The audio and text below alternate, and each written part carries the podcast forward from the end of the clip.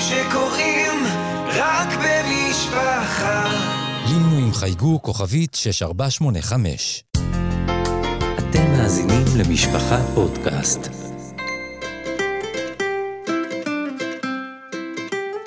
זמן סיפור סדרת סיפורים לילדים מתוך ספריית ילדים של משפחה.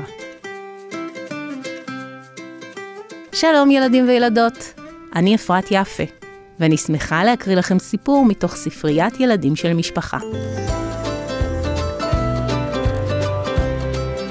תחביב שמחמם את הלב. מאת חני לייזר.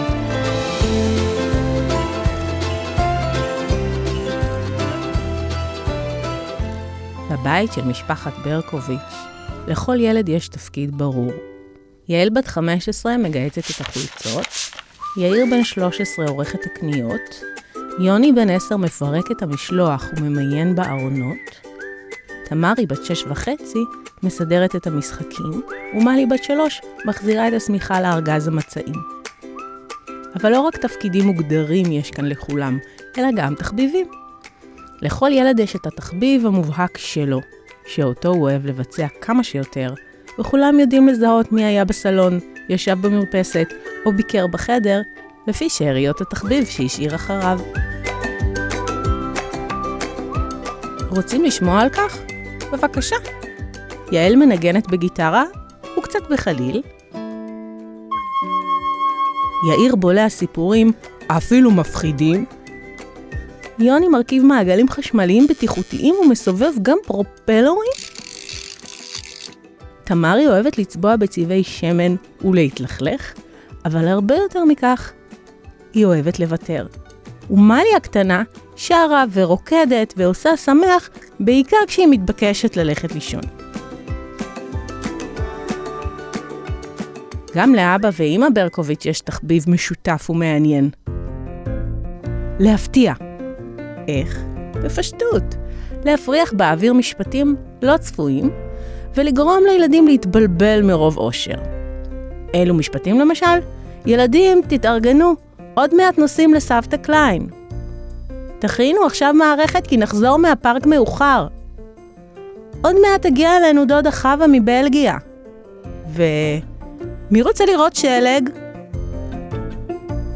כך נולד לו מהיום למחר מחנה אוהלים מוצלח באזור פארק המעיינות. כך הגיעו בהפתעה מושלמת הילדים של דוד אריה לכבוד המבחן הפומבי של יוני. וכך גם נסעו בשבוע שעבר למושב דלתון, לרגל יום הולדתה, העגול של אימא. על הנסיעה הזו נספר הפעם.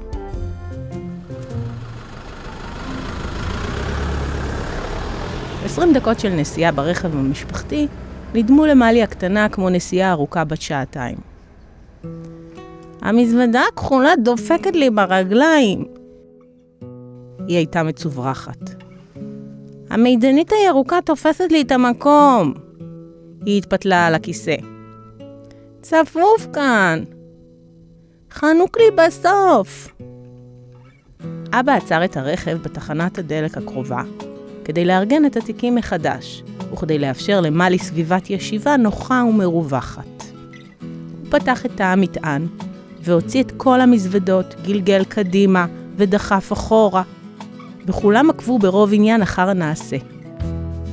רק תמרי, בת השש וחצי, לא הבינה על מה ולמה כל הבלגן הזה באמצע הדרך.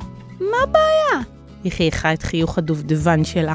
אני יכולה לוותר למעלה על הכיסא ולעבור לספסל האחורי.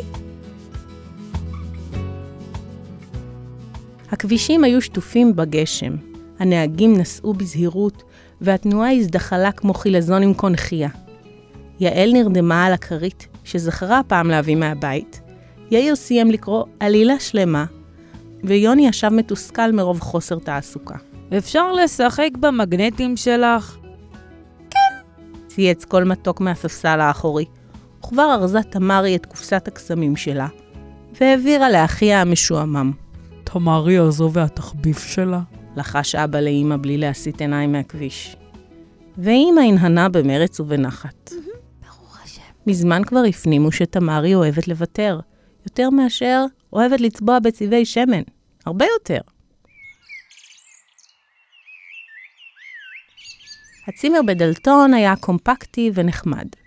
היו בו כיורים קטנים שהספיקו רק לכוס קפה או לקרש חיתוך. ברז ציורי כמו במשחק הרכבה, ומקרר נמוך שהמתין להפעלה. בחלונות לא נצפו תריסים, ועל השולחן לא נפרסה מפה. ספירה מהירה ומדוקדקת אישרה שבע מיטות כמניין בני המשפחה, ואף לא אחת יותר. הפתעה זו הפתעה, בלי הרבה הכנה, חייכה אימא ליעל שהתמרמרה שאין כיסא נדנדה. שמחים במה שיש. אמר אבא. לאמא יש יום הולדת! הזכירה תמרי בהתלהבות, והוציאה את חבילת הבלונים שדחפה ברגע האחרון למזוודה. וכולם החליטו פה אחד שמרגע זה מתחילים ליהנות, כי יש בהחלט סיבה למסיבה. רק בלילה לפני השינה, כשלבשו הילדות הקטנות פיג'מות ואמרו קריאת שמע, הבחין פתאום אבא שאין מספיק כלי מיטה, וחסרות להם כריות, שמיכות ושתי ציפות. בבקשה, דבקו בעלי הצימר לבושים במעיל ובנעלי בית מפרווה. הבאנו בשפע, שיהיה מספיק לכולם. הם הניחו על השולחן ערימה גבוהה בשלל דוגמאות, פרחים, מאוינים ונקודות, וברכו בלילה טוב וחמים. אמא ציפתה מהר את השמיכות, והצטערה לגלות שהן לא עבות וכבדות כמו אלו שיש להם בבית. אבל לא שכחה לרגע את המנון הדגל שלהם. הפתעה זו הפתעה, שמחים ממה שיש.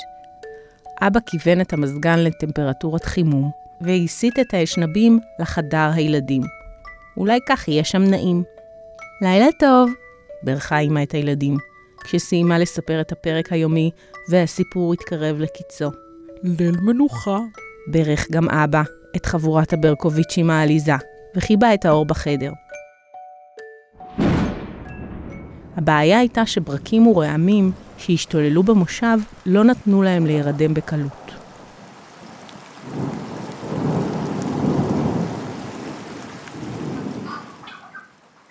לול התרנגולים של בעלי הצימר התעורר ליום חדש. קרקורים עליזים מתחת לחלון תלשו את אימא מתוך חלום מתוק על יום הולדת. אבא הדליק את האור, ואימא הכינה במטבחון כוסות של שוקו חמים. בוקר טוב! היא נכנסה לחדר הקטנטן שבו ישנים הילדים, ועדי החימום התפזרו בו לכל פינה. מלי חייכה מתוך חלום. מטלטליה גלשו על שתי שמיכות מצופות בציפיות נטולות כפתורים. תמרי התהפכה מצד לצד, והכרית שלה נפלה על הרצפה, בדיוק כמו בבית. יעל פקחה עין אחת, ויאיר את העין השנייה, ויוני שכב בקצה המזרן מגולגל כמו שבלול ביום גשום. יוני? התפלאה אמא, כשגילתה את יוני עושה פעלולים כאילו מתוך חלום. מה קרה? כלום. מה איתך? היא ניסתה לחייך ולהבין את החידה המוזרה הזו. ואיפה השמיכה שלך? אה... הוא המהם מתחת לקורי השינה. קמתי בלילה וראיתי שמלי מתכווצת מקור, אז כיוונתי אליה את התריסים במזגן לכיוונה. יפה מצדך, שחררה עם החיוך אמיתי, והושיטה יד ליוני כדי לעזור לו לקום. והשמיכה? אמ... נצבעו על לחיים שלו בגוון של הבלון האדום שתמרי ניפחה בהפתעה. אחר כך ראיתי שהיא מתקרבלת וממש לא רגועה. נו, אה, אז הבאתי לה את השמיכה שלי, כדי שיהיה לה חם, וכדי שהיא תוכל לישון בשלווה. מה? רצדו האפפיים של אמא, וברק עבר בעיניה. ולמה לא ניגשת לומר לנו באמצע הלילה? כי... ישנתם. לא רציתי להעיר אתכם. פיהוק אחד ועוד פיהוק ועוד. ניכר עליו כי לא הייתה לו הלילה שינה טובה, והעייפות הכבידה והציקה. צדיק שלי, חיבקה אותו אמא, התחביב שלי הוא לא רק מעגלים חשמליים, חייך יוני. הוא מרח משחת שיניים על המברשת. הוא גם לוותר. כמו תמרי? היא קרצה. בטח. הוא צחק בפה מלא. אלא שלפעמים אני מוותר לה לוותר.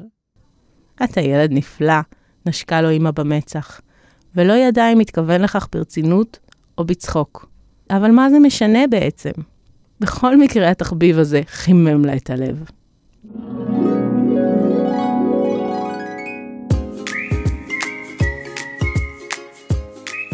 עד כאן זמן סיפור מבית משפחה פודקאסט. תודה לעורכת שלנו, תהילה סיטון, למפיקה, איילה גולדשטיין, לעורכת הסאונד, שיראל שרף, לעורכת עיתון ילדים, אתי ניסנבוים, ולטכנאי, פנחס כהן.